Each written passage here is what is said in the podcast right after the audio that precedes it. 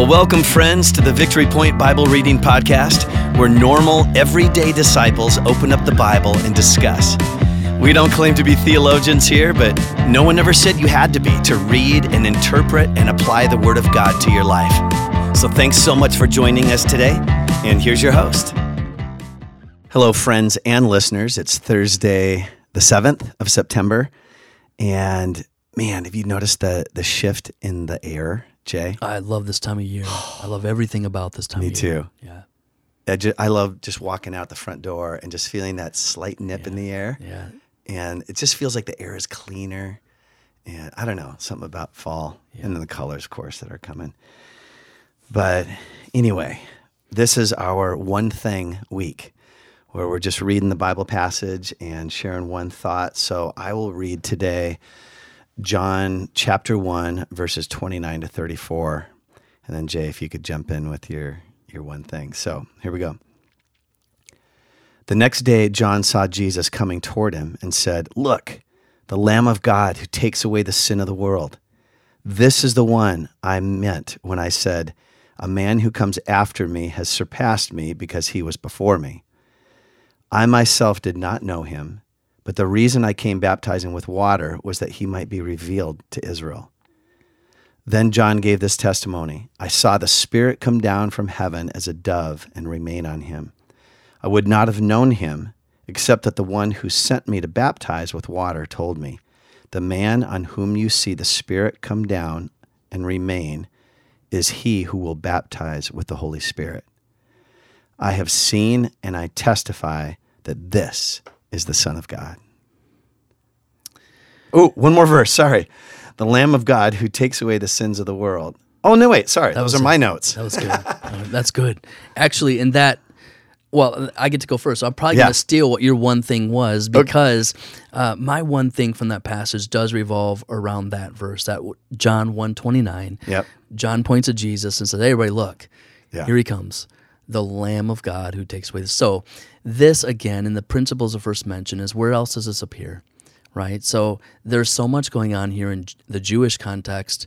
They would have understood in the sacrificial system, the offering. That's right. The Hebrew word is the amnos of God, and this is the sacrificial animal, the sacrificial lamb that was shed all the way back in Exodus chapter 12, right? In the Passover. They would take the lamb, they'd kill the lamb, take the blood of the lamb, and put it over the doorway of each home. Right. And the in the Passover. So this then becomes, as Jesus would be for us, the final sacrifice Right. who takes away the sin. The Bible says, without the shedding of blood, there's no removal, there's no remission of our sin. What do we do with our sin? Yep. There has to be a price paid, right? There has to be a scapegoat. There has to be um, a, a, a making an atonement Right. made. Yep. And so John points to the good news that there is a once and for all final sacrifice, the mm-hmm. amnos of mm. God, the Lamb of God, the sacrificial Lamb, who will take away the sins of the world. So when the lamb was brought to the tabernacle or the temple in the Old Testament, it took away their sins mm. for that day or that year, right? But it but it wasn't permanent. They had to keep doing this. Right? Totally, yes, constantly. And so Hebrews will go on to say, you know, the sacrificial system is, it, it's well, the, Jesus is better, right? Let's just get to that. Yeah. Can I say one more thing about that? Yeah. Uh, at this time um, in, in the story, everybody would come to Jerusalem at the time of Passover, and they would have to kill a lamb. And there's literally tens of thousands of lambs Yeah. that were killed. Their throats were slit. The blood would Blood everywhere. flow. It was a mess. So much so that, according to history, it required an aqueduct system um, to collect, contain, and and remove the blood. Now, this is at the temple on the top of a mountain. On the downside, backside of that mountain, the aqueduct system would let the blood flow and release it right uh, into the valley below, into the into the Kidron Valley. Yeah. The point is this: in John chapter eighteen and verse one, after they prayed in the Last Supper, the Bible says that he took his disciples on a field trip um, to the Garden of Gethsemane, where he's going to be arrested. Yeah. As he's taking them under a moonlit field trip through, the Bible says, through the Kidron Valley. At that time in history, during the week of Passover, the Kedron Valley. This this comes from I think um, John MacArthur's commentary.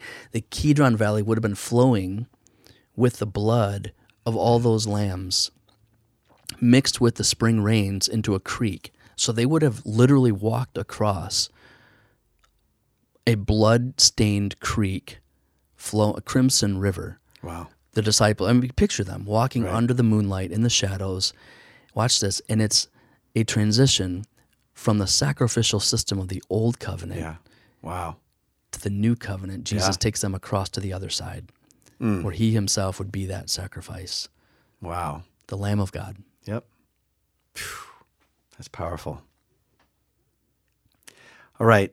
You did it again, Jay. I You- stole your one thing. You did, but I'm so glad you did because you had way more interesting things to say about it than I did. It's the takeaway. It's the good Yeah. news. Go right to I the mean, cross. that Go right to the cross. powerful, Yeah. and I love it. So here's my backup. What's your backup? Yeah. So it was interesting to me that John apparently did not know Jesus before this moment. Hmm.